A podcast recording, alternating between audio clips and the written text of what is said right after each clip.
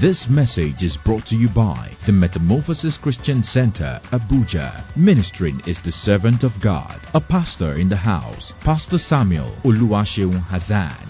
Remain blessed as you listen.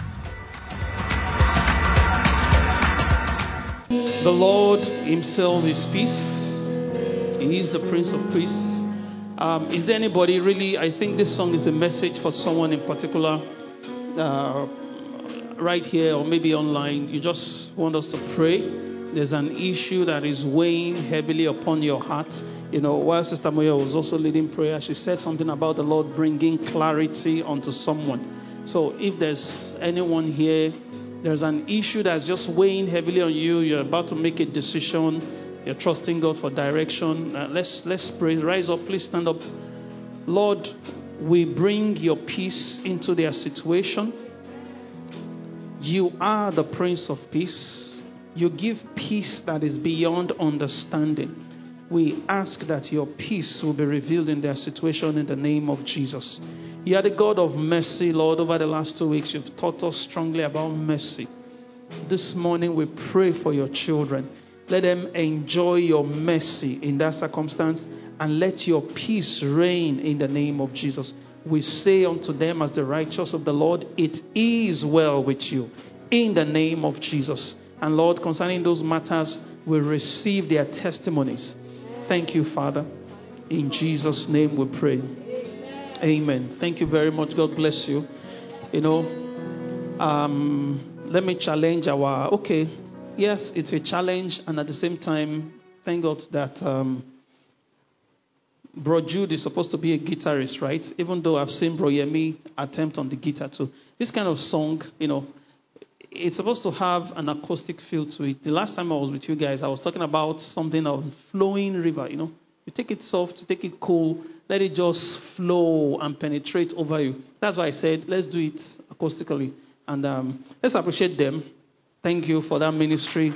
And um, nice to see Bro Yemi doing something different. But um, more grace for a little more finesse on the cymbals.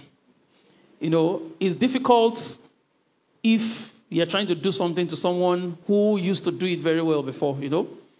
Part of the problem they have with me, both media and me choir, is like, these are things I've done, and um, I'm trying to hear something. Sometimes I don't hear, like, you can do better. There's a symbol, right? You know, we'll get there anyway. Let's come back to the message. Amen.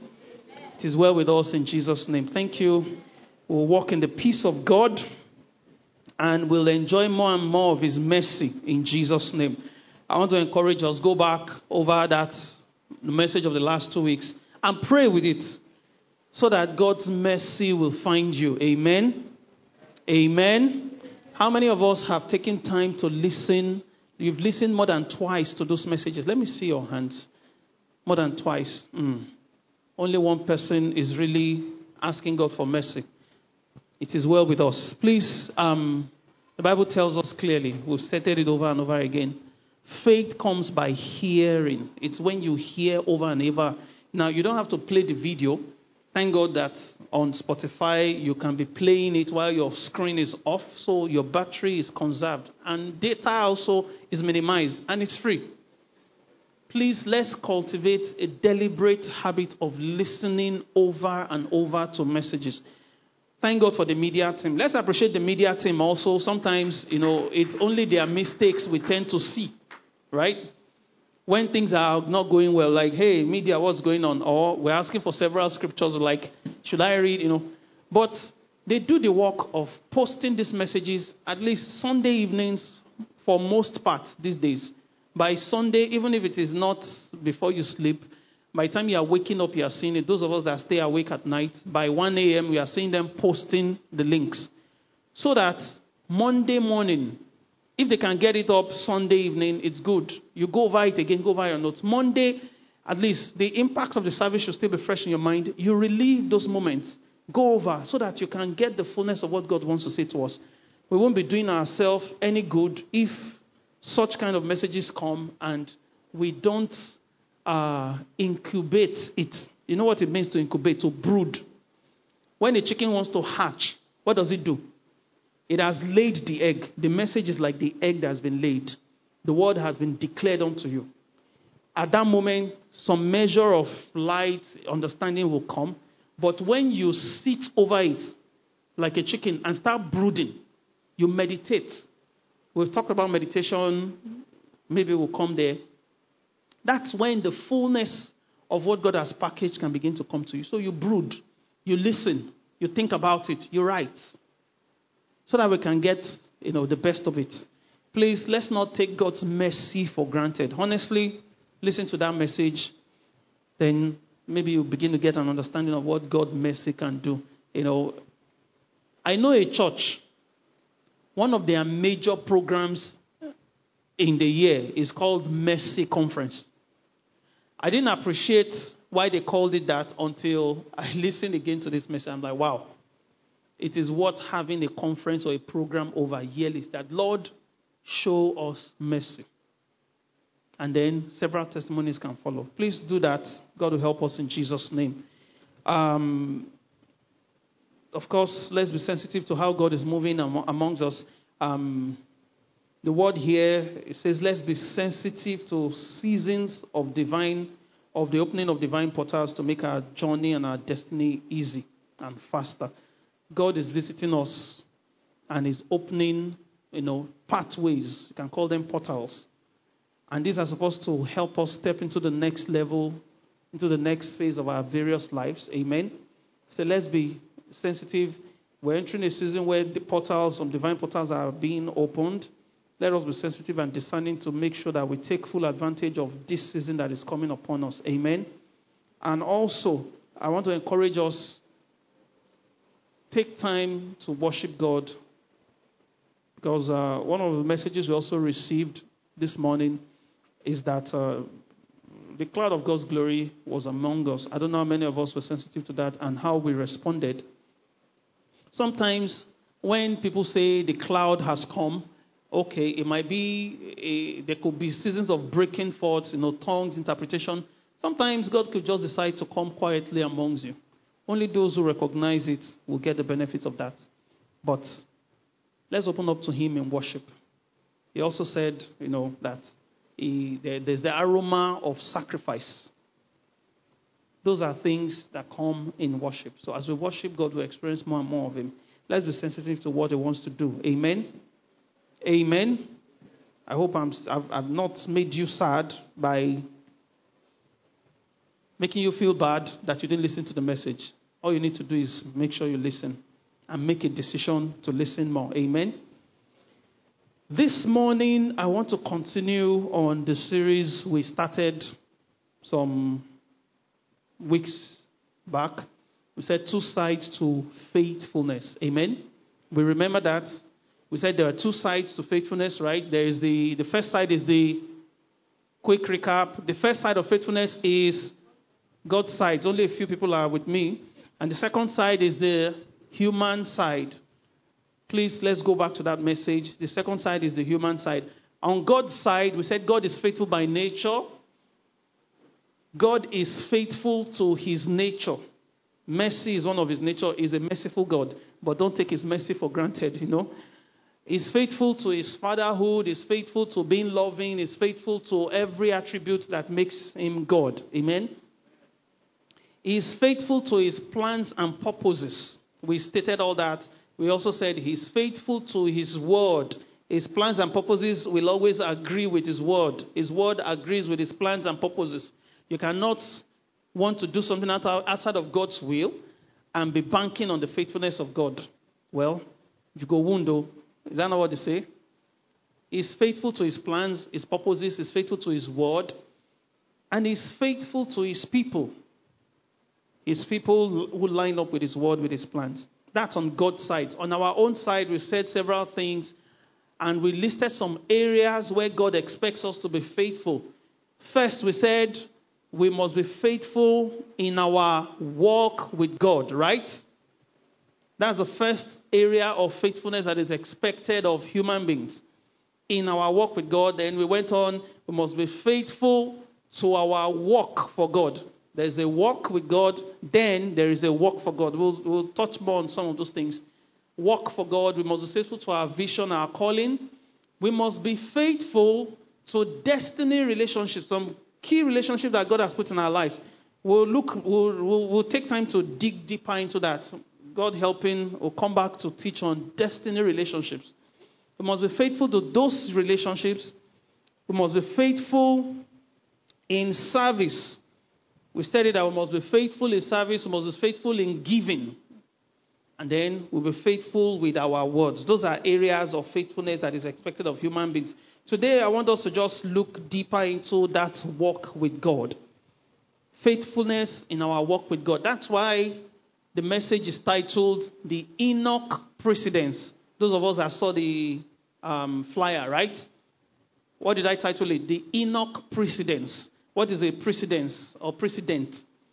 Enoch precedent. You know, those if you hear lawyer, they'll say uh, the antecedent is something. In case like this week now, judgment was passed. The, ju- the, the, the, the judges base their decision on certain things. They look at what has happened in the past to say, in the case of so so and so and so, this is how they judged, and based on that, they made their decision. So, a precedent is like an example, maybe the first in the series of that occurrences. So, it always creates like a pointer, or it creates a guide for those coming behind so that they can follow in the same footsteps. So, if we're talking about faithfulness in our walk with God, or when you consider walking with God, who comes to mind readily if you have read the Bible? Who was the person the Bible first talked, mentioned about walking with God? Who? Enoch. Enoch. He walked with God until he walked away, right? you can put it that way. He walked with God, so te. No be so.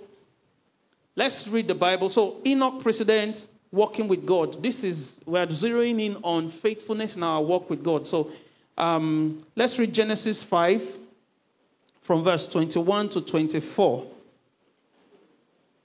Genesis 5 21 to 24. Faithfulness in our walk with God. Enoch precedence, walking with God.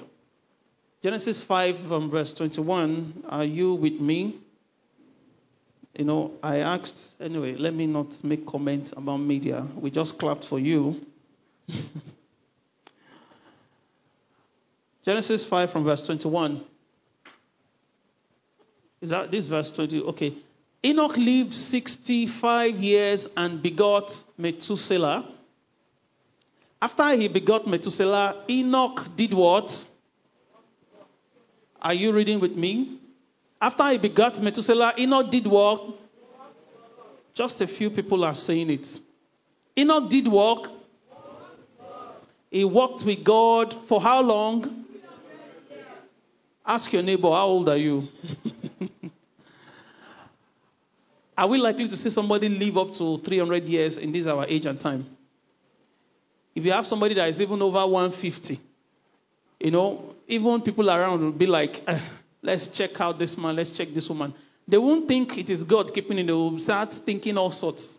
Especially if, you know, generations succeeding. Somebody that is 150 years, for example, his son or his daughter should be about how old? In those days, you know, they, they, they used to give birth early. The son would have been like 1, 130. Is the person likely to be alive? No. If the child is 130, let's even say 120. Let's be conservative. He gave birth at 30. The daughter of the 120 year old will be how old? Let's give 30 year gap, be conservative. 90. So that's the granddaughter of the person that is, or grandchild of the person that is 150. Now, the child and the grandchild, are they likely to be alive? No. Now, if that one has died and the person that is 150 still alive, they'll say she's the one using them. you know, but maybe we don't have that longevity very common these days. But Enoch walked with God for what? 300 years. After he begot Methuselah, after he gave birth to Methuselah, he walked with God 300 years. And then he had sons and daughters. The next verse. So all the days of Enoch were 365 years. Verse 24.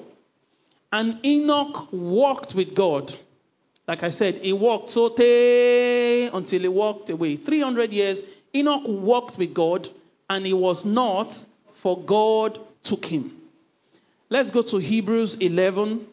And by the way, you know, when we considered um, gleaning from Hebrews 11, when we talked about faith, uh, the, the, the second half of last year, I think Pastor Fomi did two sessions on Enoch by faith.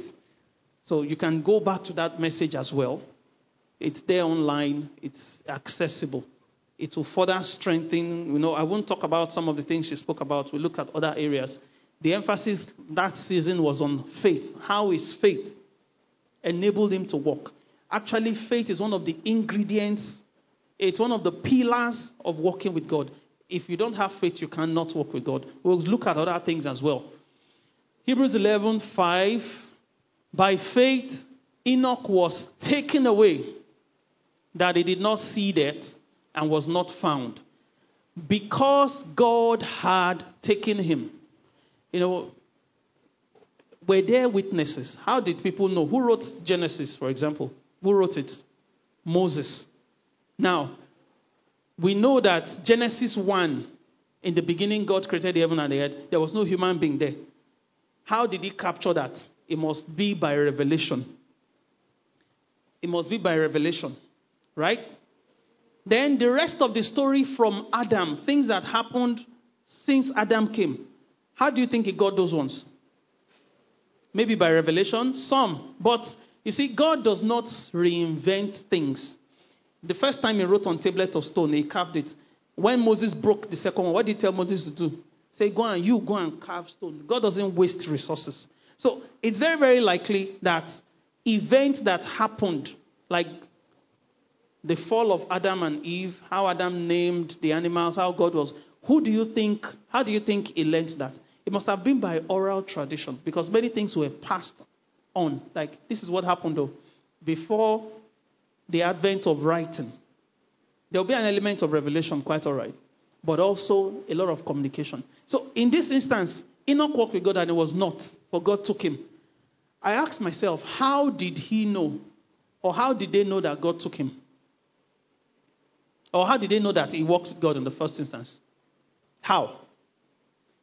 Because, see, first thing, one of the things we'll come to see when we are, you know, summarizing, walking with God is visible to both believers and unbelievers.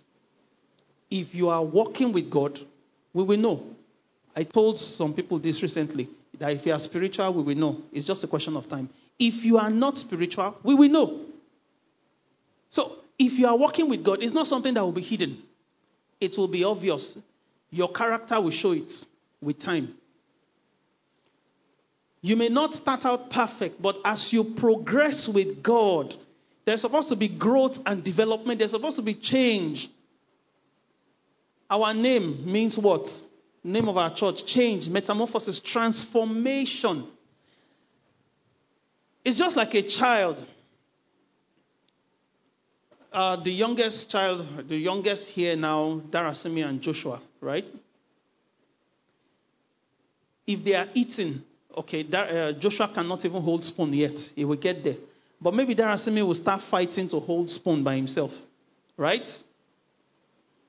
What do you expect from Darasimi when he's eating? Half of the food, eh, if half of the food is on the table, and half is all over his mouth, or maybe a quarter is all over his mouth, and only one quarter entered the stomach. We say the boy has tried, isn't it? eh? 25%. If 25% of the food gets into his stomach, into his mouth, and 25% is all over his body, and half of it, 50%, is all over the floor and the table. We say he has tried. We will clap for him that he has done well for his age. But if somebody like my Missy, because he sees Darasimi and nobody is complaining, and he decides to put 50% of his food on the table, even though he's a child, what do you expect I will do to him? We'll spank him well. Well, not because one of the things we've been telling him at home now, you're, you're, not, you're a big boy. Oh. You're going to be five years very soon. You're no more a baby. So, because you expect growth to have taken place. Under normal circumstances, for a normal child that is four years, five years, you don't expect him to be spilling food. Even if he drops a little, it should be 10% or less. 10% or less. But now imagine somebody like who now? Auntie Ruth or Auntie Goodness or Auntie Juliet, who have become women. Or Uncle Francis, they are eating. And you are now saying, ah, you, bros, what is wrong with you? What is all this? That's what you say. you know, let me report myself. let me not report myself. My wife said something this morning. I said, That's why you are my wife. Said, No, I am not your wife to be picking up. what was it? That it was one shoe or something. I said, Oh, okay. She just found one socks in one corner. Like, I'm like, Sorry now. Said, No, keep everything together. I'm like, you know, Abby, it's not supposed to be, right? Amen. But what, what's the point I'm making here? If somebody is growing, you expect certain things to drop over time. So Enoch walked with God. This is not just by revelation. It was obvious to people around that Enoch was walking with God. Please uh, let me let the timer be on so that I know how we're doing. He walked with God, and it was not for God took him. I said, how did they know? Who were the other people that were taken like that? Elijah. Was there a witness to Elijah's taking? There was. Who else was taken like that? Our Lord Jesus Christ. And in the case of the Lord Jesus Christ, there were many witnesses. He ascended, and they said a cloud received him. So it's very, very likely too that for Enoch, there must have been witnesses. Probably, you know, one of the things we'll see walking with God, discipline, as we look at different renditions of the scripture and then we compare scripture with scripture, there is order. If you are going to say you walk with God, there will be order to your life. People will know when you pray, they will know when you study. They know that at this time, at this time is likely to be here. In fact, not likely, he will be here because they know that that is who you are. So it's possible that where he was doing his devotion, walking with God, like I said, they walked until they walked Probably some people saw him and then suddenly they saw the cloud. They saw, like in the case of Elijah, they saw the chariot, created the demarcation. You know, it's not the chariot that carried him. If you read it in 2 Kings 2, it's not the chariot, it's the whirlwind. But the chariot came, you know, if they saw that it was going up, ah, my master, my master, they will have grabbed him, right? but when he saw chariots of fire to say, hey, separation, you cannot come, they dare not cross. And then it was taken up. So for Enoch too, there must have been witnesses. We don't know how, but let your imagination run with the scriptures. Let me just say that. Just try to imagine it. Maybe the next uh, episode of Superbook, you will be the one to write the script and send to them. Amen. But it was not found because God took him. Now, going back to the scripture, he said, because God had taken him, for before he was taken, he had this testimony that he did what? Are we reading together? Before he was taken, he had this testimony that he pleased God. Walking with God, pleasing God. Really, that's the summary of walking with God. Being pleasing to God at every time. Now, let's go back to Genesis 5, you know, we need to note that Enoch walked with God. But he was not the only one then that had that potential. Or why or let me say, why didn't they write it about other people? Was it the only one that knew God? Go to uh, verse 26 of Genesis 4. Genesis 4:26. The background, the circumstances surrounding Enoch. Now, you know that from Adam there were two lineages, right? The lineage of Cain and then the lineage of Seth. Now, Cain, in fact, in the lineage of Cain, there is somebody there named Enoch too. In fact, I think the son of Cain is named Enoch. Huh? the son of Cain. Cain builds. Yeah, let's let, let's see that. I, I, just, I want to point out. But first, let's look at this Genesis 4:26. As for Seth, to him also was born a son. Seth is the one that Adam had after uh, Abel was killed. He said, and he named him Enosh. Then men began to call on the name of the Lord. Now, it is interesting to know that this name Enosh, the son of Seth, also means man. Adam means man.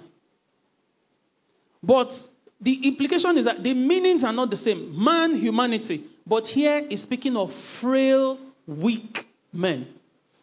As at this point, now, and this was 130 years after Cain, I think Cain killed Abel or after Abel died or something. So, as if, I don't know whether Adam didn't have a child or maybe he had other children before Seth. He said, Now the Lord has appointed another. And in that time, I think it is instructed to know that Adam must have come to repentance. You know, sacrifice. Let me not go that route. God had covered them with animal skin, shed blood. He taught them the principle of sacrifice. Adam and uh, Cain and Abel, this one brought animal sacrifice. This one. Now, when Adam and when Cain killed Abel, you read in chapter, is it chapter 4 now? Earlier on, he said he walked away from the presence of God. Let's go back to the beginning of that. He walked away from the presence of God and then built a city and called the name of the city Enoch after the name of his son. Enoch means dedicated. Dedicated. In this Enoch that followed God, we can safely say his life was dedicated to God. But the person that first named his son Enoch was Cain. And if the name of the son means dedicated, the question you should ask yourself is what was he dedicated to? Because, yeah, that's Genesis 4 17. Cain knew his wife, she conceived and bare a son, Enoch. And this was after he had left the presence of God. So, and violence. Later on in the genealogy of Cain, the person that eventually killed Cain was one of his own descendants. So. And then that's why you will read going on in the time of Noah, God said, violence has filled the earth. Violence, because that genealogy is like they just became worse and worse and worse. But from Seth, Enosh, men had begun to call upon the name of the Lord. So, what does the Bible say? Whosoever shall call upon the name of the Lord shall be saved. So, by now, from what they've learned from Adam, this is God, though, He's the one that can save us. And what made this time significant for Enosh was that they had come to recognize that, see, without God, we are nothing. So that set the background for Enoch when he was given birth to say this one dedicated. Or maybe it was because of who he was, how he lived his life, that his name was written as Enoch, that this one is dedicated. That's why we say names are important, right? Names sometimes are like prophecy of what you would do. Jabez changed his own name. I cannot be bearing sorrow. So, Enoch, he was not the only one calling upon God. But what set him apart is that he walked with God. So somebody can be a Christian quite all right. People can be calling upon God, but may not be walking with God. So it's not the same. I want you to know that you can be a child of God, you can be born again, you can be saved, you can be baptized in the Holy Spirit. But the testimony of heaven may not be that this guy is walking with God. Amen. That's why we need to pay attention to it. What does it really mean to walk with God? So it was not the only one. And then also, Enoch was, I mean, go back to verse 22, verse chapter 5, verse 22. He said, He begat sons and daughters as he was walking with God. Chapter 5. Chapter 5, please. Genesis 5. He had uh, first, he begat Methuselah, and then for 300 years he walked with God, and he had other sons and daughters. Genesis 5:22. So, Some people think that responsibilities are barriers to working with God. Yes, after he begot Methuselah, Enoch walked with God 300 years and had sons and daughters. So, in other words, he was carrying on the legitimate duties and responsibilities of his life. If he was a farmer, he was doing his farming and working with God. Amen? Now, he had sons and daughters. We don't know. In those days, I know it's not one, it's not two. They, God told them multiply. In that day and time, they were really multiplying. Amen? So Jacob had 12. This one probably had more. But that did not stop him from working with God. So that you won't think that your job, oh, you are busy. If it is God that gave you that job, within the context of that job and all your responsibilities and duties, you can work with God. You say, oh, you don't have time to fellowship with God because of children. It is not an excuse. You don't have seven children. In fact, uh, the mother of the Wesleys, how many did she have? We've looked at her story. She had them plenty. But she worked with God and she established, she helped establish them all in relationship with God.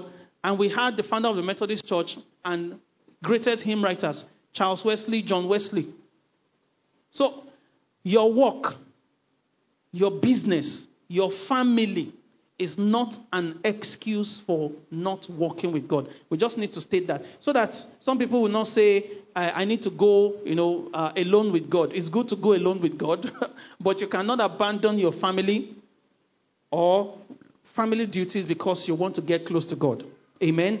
The Bible tells us, 1 Timothy 5 8, it says, He who does not provide for his house is worse than an infidel. In other words, if you are not responsible in the areas of responsibility that God has put uh, in your care, if you are not responsible, living up to responsibilities that God has put you uh, put in your hands, you are denying the faith. Amen. This is true for men. This is true for women. It's true for young people too.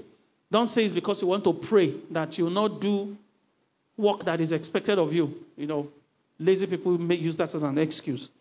Even monks and uh, nuns, right, who live in monasteries. Is that what they call that place? In convents. They may spend more time praying, but you will see an element of community service.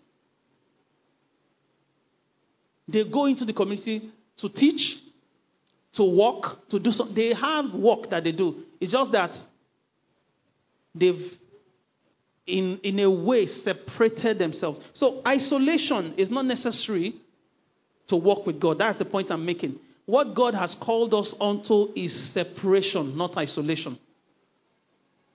Isolation is that you don't want to talk to anybody, you don't want to do anything. That can mask bad character, even. It mask is a mask for laziness. It's a mask for different things. But he has called us onto separation. In other words, you can interact with the world. He has said you are in the world, but you are not of the world. Amen? So, those things are not excuses for not working with God. We have not come to look at what working with God actually means, but I just want to say this for us about Enoch. So that we, we, it will help us adjust ourselves. So, responsibility, separation. Amen. Enoch walked with God. Are there other people in the scriptures that walked with God or that God gave testimony? You know, Hebrews 11 said he had this testimony that he pleased God. He pleased God. Are there other people like that in scripture that pleased God, that God said something about them? I want us to quickly examine that. Then we just try in this for today, or maybe if all we do is establish or define what it means to walk with God. Next week, God helping us, we'll look at those pillars, those elements that will help us establish, you know, a solid walk with God. Amen. So let's look at some other Bible characters. The first person that we should consider should be what? If he said pleasing God, who should come to your mind? Matthew 3:17. After his baptism, the voice of the Father came from heaven, and he said, "What? This is my beloved Son, in whom I am well pleased. Ask yourself this, or let's think about it. What has Jesus done for God to say, This is my beloved Son, in whom I'm well pleased? As at that point, when he was just coming out of the baptism, out of the river for his baptism, had he done any miracles? He has done plenty miracles. He has healed the sick. So, what has he done to make the Father say, This is my beloved Son? He has not started ministry. And he said, This is my beloved Son already, in whom I am well pleased. You know, that should tell us something. That our walk with God, because the truth is, Jesus did not, his baptism and his temptation only ushered him into power, into the realm of power so that he could do the work. But if you're talking about walking with God, he has been doing that from his childhood. Amen? So that singular occurrence should further, you know, strengthen this understanding in us that our walk with God is far more important than our work for God. Our walk, our relationship, our fellowship, we'll come to look at those things. Our fellowship, our interaction, our communion, our knowledge of God, our experience with God is far more important than the work, than the service that we do. Service will flow from there. Jesus had not done any miracles, yet the Father was saying, This is my beloved Son, in whom I'm well pleased. So, what was it that made God pleased with the Lord Jesus Christ? Let's go to Luke, um, Luke chapter 2. Luke chapter 2. After he was found in the temple, Okay. After he was found in the temple, you know, they went to Jerusalem and uh, they were looking for him. What did he tell them? He said, Don't you know? Luke 2 from verse 49. They had gone three days, you know, the feasts. There were three feasts, three principal feasts where they were supposed to travel to Jerusalem, go back to wherever they're living. It's like camp. Everybody descends on convention ground. Amen. What did he tell them? He said, Don't you know that I should be about my father's business? Is that not what he said? Why did you seek me? Did you not know that I must be about my father's business? Now, if you read it in modern translation, say, Don't you know that I should be in my father's house? He already knew God, he knew who he was. But what was he doing those first 30 years? Developing his knowledge of God. Because what did they find him doing? He was asking questions. I'm like, and they were saying, Who is this boy? Now he had not yet been baptized in the Holy Spirit. You need to understand.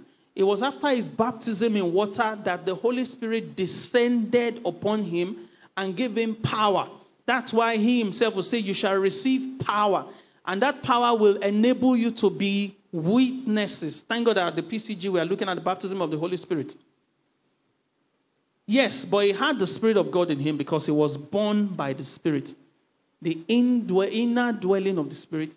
But he was cultivating relationship with God. He was cultivating knowledge of God. So don't you know? Then next verse, you see him saying, but they did not understand the statement which he spoke to them. Next verse, verse 50. Then he went with them and came to Nazareth and was what? subject to them. This is the Son of God. He was subject to them. He submitted to them. His mother, his mother kept all these things in her heart. The last verse of that chapter, verse 52, he said, And Jesus did what? Increased in wisdom and stature and in favor with God and men. In other words, the first 30 years of his life, he spent it learning the wisdom of God, gaining the wisdom of God, walking with God, building cultivating a heart, because you'll come to see that walking with God begins with the state of your heart. Gaining the favor of God. So you will see element. How do you know? If you look, look at Luke 4:16. Luke 4:16. Quickly, please. This was after the baptism, after he had come down from the mountain, after all the temptation. Luke 4:16. He went into the synagogue.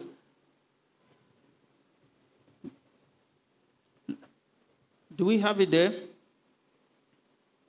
And he came to Nazareth where he had been brought up. Okay, he came to Nazareth where he had been brought up. And as what? What's the word there? As his. Are we reading? As his custom was. Meaning that that was what he had been doing regularly. So that day, people that know him are Jesus, son of Joseph and Mary, the carpenter. Some were not at the Jordan when he was being baptized. Some did not even hear. Some said it was thunder. So they didn't know that a change had taken place. He came to Nazareth where he had been brought up, and as his custom was, ah, oh, he's the one always reading. Give him, give him, let him read. Ah, Bros J, like some people will say, ah, Bros J, read, read for us as usual. He went into the synagogue and he stood up to read. Of course, he read it, and you know, the Spirit of the Lord is upon me. And he closed it and said, This day, this scripture is fulfilled. And then he began to reveal the depths of knowledge and wisdom and then demonstrate the power of God. They were like, ah, is this the same? You know. But what I'm pointing at here is that for the first 30 years of his life, he had developed a pattern and a mode of life. Walking with God as his custom. So, reading knowledge of God is a component of walking with God. I, I need to point that out. Now, Jesus did that as a man. He did not come to earth as God, he came as a man to show us how we should live. Things, he, he spent the, uh, those times cultivating a heart, study, and then learn one very key important thing here a heart of humility, submitting himself to parents. He submitted himself to parents he submitted himself to the established order of his day. Even though the Pharisees and Sadducees have turned things upside down, corrected, corrupted the law of God. But for those first 30 years, he knew his time and season had not come. He just submitted himself. Those were the things that the father looked at and said, This is my son. In fact, 30 years, he has passed this test. Now, I, let me just say it there are some tests that God Himself will set you, will set up for you. Because God does not use untested vessels. It is when you pass those tests that you step into what some of the things He's prepared for you. Some other test and trial is the devil. But God Himself has tests that He has lined up. So the earlier you recognize it and pass it, the better for you. Because that is what will bring approval and say, This is my son in whom I'm well pleased. So, walking with God is more important than just walking for God. But if you are walking with God, if you are walking with God, it will give you work to do. You value your relationship with your children. But as your children grow, also, you begin to commit responsibilities into their hand. Nobody wants an irresponsible child. Amen. Quickly, number Let's look at Ezekiel 14 13. We'll look at other characters, people that God gave express testimony about their lives. Now, in the scriptures, there are many people that walked with God. You can say Abraham walked with God because God came to him, chapter 17 of Genesis, said, Abraham, walk before me and be perfect. And I will fulfill my promise to you. You can look at David. If we have time, we look at David. There are several people Jacob, all of them, they walked with God in their various ways. But there are some other people that there was, you know, special mention of their names. Ezekiel 14 from verse 13. We'll be reading down quickly. Son of man, when uh, a land sins against me by persistent unfaithfulness, I will stretch out my hand against it. I will cut off this. The next verse, God said He will bring calamity. That's the summary of it. Now, He now said this. Even if these three men, now this is years after they had died. The one that may be closest to that time will have been Daniel, because he also was in captivity, and Ezekiel wrote this thing in the period of captivity and in between when they were returning. Now, he said, This is God now talking, prophetic word. Even if these three men, Noah, Daniel, and Job were in it, they would deliver only themselves by their righteousness. Only themselves. This statement was repeated twice in this chapter. For the sake of time, we might not go there. But please read it down. You see God telling, you know, speaking through Ezekiel. See, even if these people are there, it's only themselves that they will deliver. So, what is special about these people? They also worked with God. First, let's look at Noah. Genesis 6 5. Genesis 6 from verse 5. Noah is like the great grandchild of Enoch. Thank God for, you know, the heritage. You can, like we were discussing in the morning, the heritage of faith or inheritance of faith. Walking with God, you can it can, it can be part of your heritage, but you may not necessarily inherit it. You can have parents that walk with God, but it is not automatic. There will be benefits. When we are summarizing at the end, you will see that. I'll mention that. Working with God has its benefits. People around you will benefit from it. But it does not necessarily mean that your work is transferred to them. It has its advantages that your parents work with God or that you are working with God, your children will benefit from it. But it is not a guarantee that they themselves will work with God if they don't understand the principles and make up their minds to follow. Amen? Um, did anybody reduce that time? No? Ah. I'm just wondering. Because it's as if we've not started. Amen. But we'll finish. Genesis 6 5. And the Lord saw that the wickedness of man was great in the earth, and every intent of the earth was, you know, evil continually. Verse 6. And Noah found, the Lord was sorry that he had made man, you know, we know this story when God was going to bring the flood. Next verse. The Lord said, I will destroy man. I'm sorry that I've made them. These people are just terrible the generation of Cain. You know, they have been propagating since. Continue, verse 8. But Noah found grace in the eyes of the Lord. The question is why? Verse 9. This is genealogy of Noah. Noah was a Noah was a just man. Noah was what? Perfect in his generations. In that time, Noah did what? Walked with God. He was just, he was perfect, he walked with God. Where did he learn it from? Enoch precedent. But there were people before him, probably calling on God. There were many. Genesis 4:26 said men were already calling on God. So sometimes prayerfulness or even knowledge of scripture is not the clear indication that people are walking with God or that people fear God. Amen?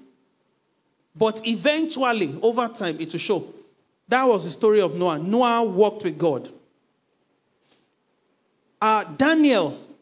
So we see elements there justice, fairness, uprightness. No compromise. Let's look at Daniel 1 7 and 8. Daniel in Babylon. They've been uprooted from uh, Israel, they are in Babylon, Babylon and idolatry and all manner of practices. And then they've selected them to serve in the king's palace. And while others are doing hard labor, because slaves, they were slaves, I'll show you know, they were doing hard labor, menial jobs. These ones were brought into the palace. He should have said, Ah, thank God for his favor. Let's just you know, when you are in Rome, behave like a Roman. Some Christians say that. Don't, you are not a Roman. No. He will have said, when in Babylon, behave like a Babylonian. Say, no. We are, our heritage is righteousness. Verse 8, they gave them all manner of names, um, and they were giving them all manner of food. Now, food sacrificed to idols. But Daniel proposed in his heart that he would not defile himself with a portion of the king's delicacies, nor with the wine which he drank. Some time ago, we were discussing, somebody said the wine, when you say do not be drunk with wine, is it alcoholic wine? You say, stay there. It's people who don't understand consecration that will ask some questions. Do not be drunk with wine when it's excess. Say, is it alcoholic wine? Is it not alcoholic wine? The Lord will help you. When you gain understanding, you won't even ask. He said he decided that he will not defile himself with food. Consecration. Consecration. God did not say, don't do it. After all, the, all of, and he was not the only Jew there. That's why walking with God is beyond the average level of uh, Christianity that you see around you. People who walk with God go beyond the average, you know, spiritual performance of their day, if I might put it that way. It's beyond the average. That's Daniel. And so much so that later on, when they were going to, you know, create a conspiracy against him, they said, let's look at that part. Daniel 5. That one is very important. To tell you how perfect, Daniel 6, verse 4 and 5. They're like, jealousy. Oh, this uh, stranger, this Hebrew, this Jew has come into our land and is taking over all our positions. Let's bring him down. Daniel 6, Daniel chapter 6. They looked for different things. They said, see, this Daniel, this is the testimony of ungodly men. That's why I said, if you are walking with God, over time it will be seen. So the governors, verse 5. Okay, verse 4, yes. So these governors and satraps sought to find charge against Daniel concerning the kingdom.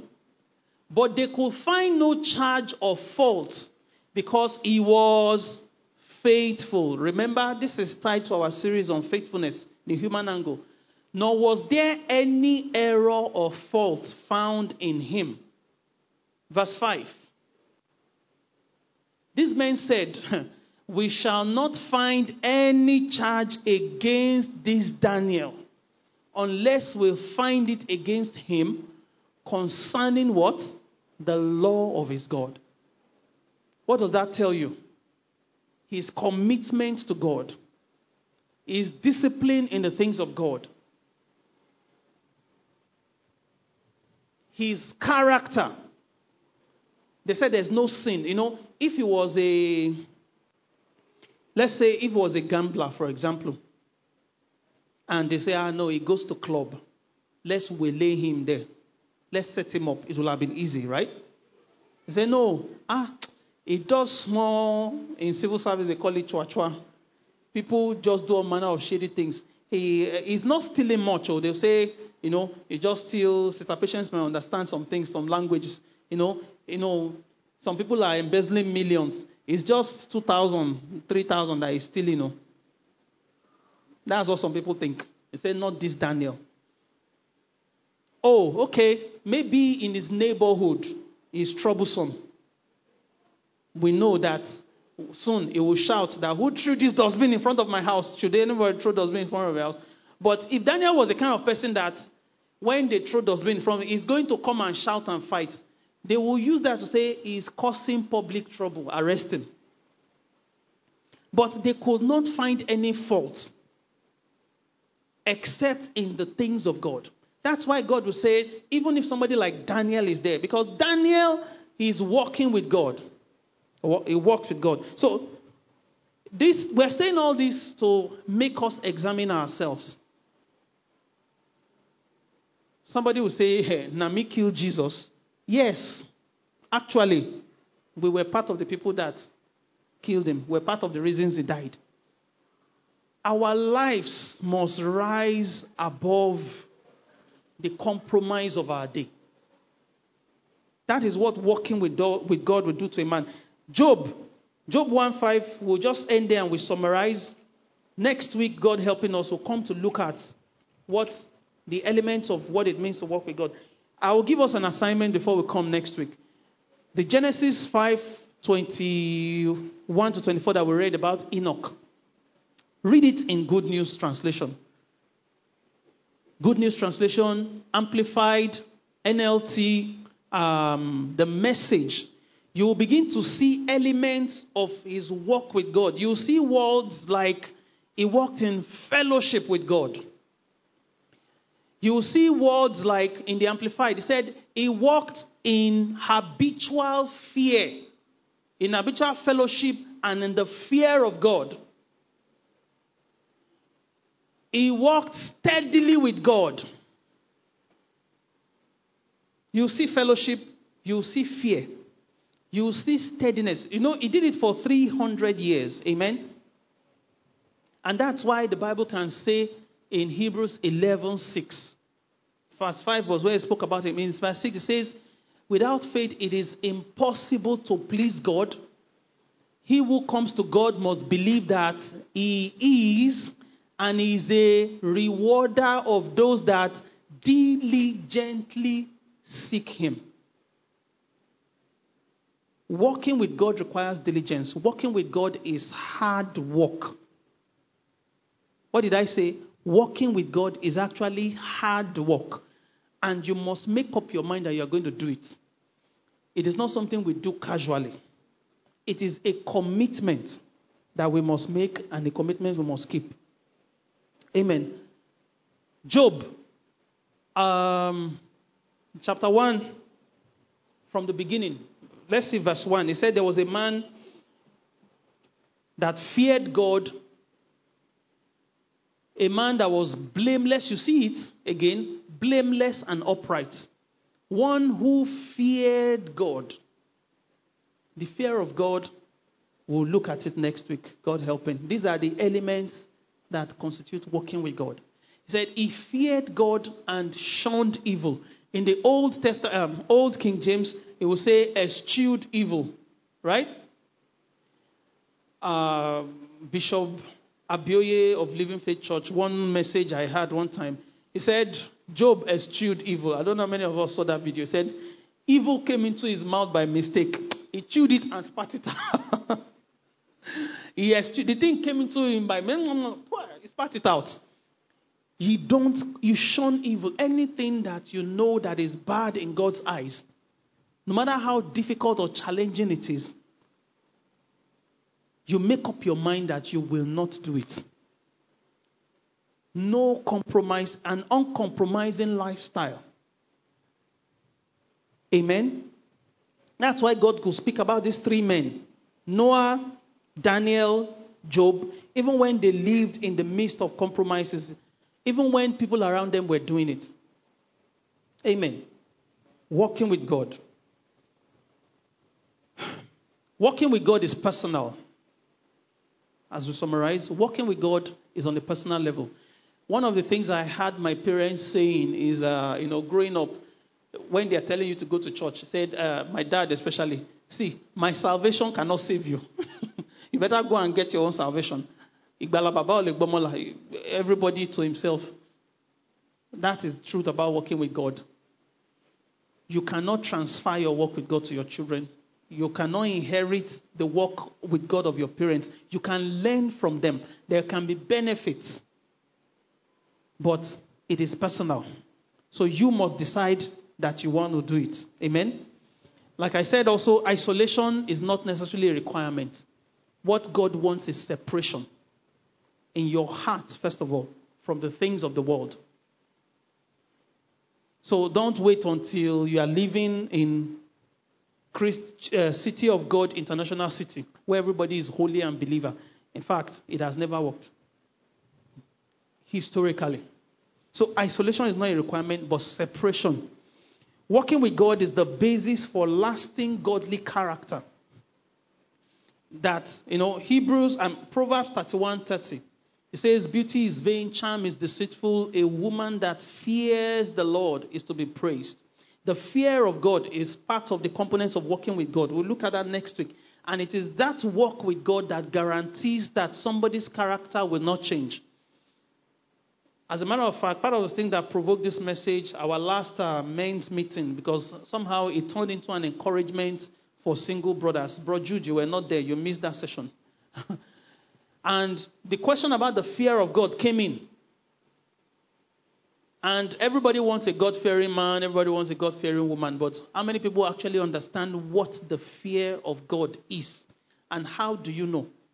Next week we will answer that very well. But that somebody's character, somebody that is good, that seems nice and gentle, and he will remain nice and gentle, and you now say he's pretending or he has changed, working with God is the guarantee that somebody's character will not change. In fact, it will improve. Amen. Working with God is noticeable. If you are working with God, like I said, it will become obvious over time. If you are not, it will also become obvious. Amen. Walking with God, if you have a genuine walk with God, it's going to attract other people that are working with God to you. And that should be a cornerstone for our singles. You know, you are looking for a godly man, praying for a godly woman. Are you working with God? Even if people who are not working with God comes, there is something in uh, let's see John 3:19. John 3:19 the Lord Jesus was speaking said, "The light has come into the world. Men have run away from the light because the light exposes so that's why sometimes if somebody is isolating himself from the brethren, if God has not said go on 40 days fasting or something, but the person is just keeping away, you need to question that mm, what is he or she trying to shield? John 3:19, and this is the condemnation that light has come into the world. Men loved darkness rather than light because their deeds were evil. So if you are somebody that works with God, and this light here, we've been taught severally, illumination is part of it, understanding is part of it, your character is part of it. It will create a contrast between you and those who are not working with God. It will make it obvious to you. You will see trade. Love is not blind. If you're a child of God, okay, maybe that's the kind of strong, the wrong kind of love. If you're a child of God, you're working with God, when ungodly people come around you and you are truly walking with God, see, you are a child of light. You will see. So, fear of, you know, when people get deceived, they say, oh, no, he met a brother in church and suddenly the brother has turned into something else. How long did they know each other? And then, is, was the sister actually walking with God, or her mind has been swept away by all the things she's seen? It's true for brothers too. She was in the choir, she was this, suddenly she has turned. The question is, bro, what was the state of your heart before you jumped into this? You're looking at what you're seeing, or something else. Your hormones were not under control. I'm saying that to challenge us, not to be afraid, but that we should decide to truly walk with God. It makes everything come under the light. Amen. Amen. Walking with God has its benefits.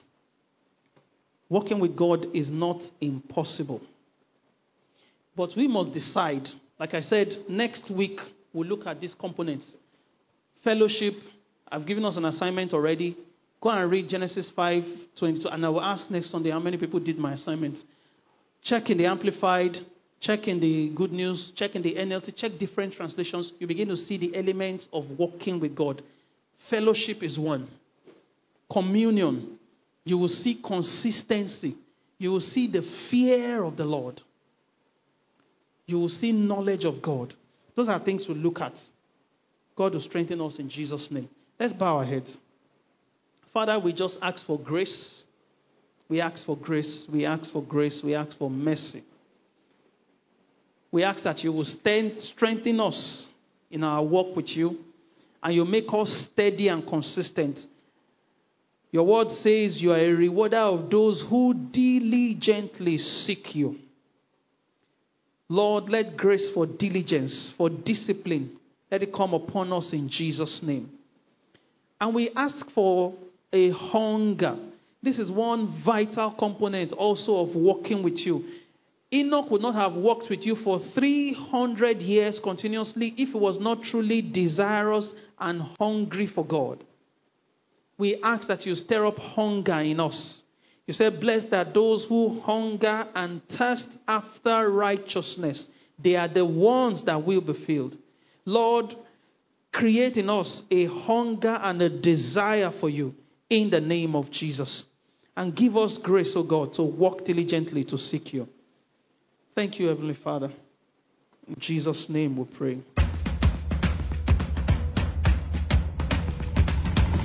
This message is brought to you by the Metamorphosis Christian Center, Abuja. We believe you were blessed as you listened. Join us for a Sunday service at Metamorphosis Christian Center, Stanford Dialysis Building, beside Africa International College, opposite Sun City, Kaura District, Abuja. You can link with us on Facebook and YouTube at Metamorphosis NG. Metamorphosis Christian Center. Reaching, raising, releasing.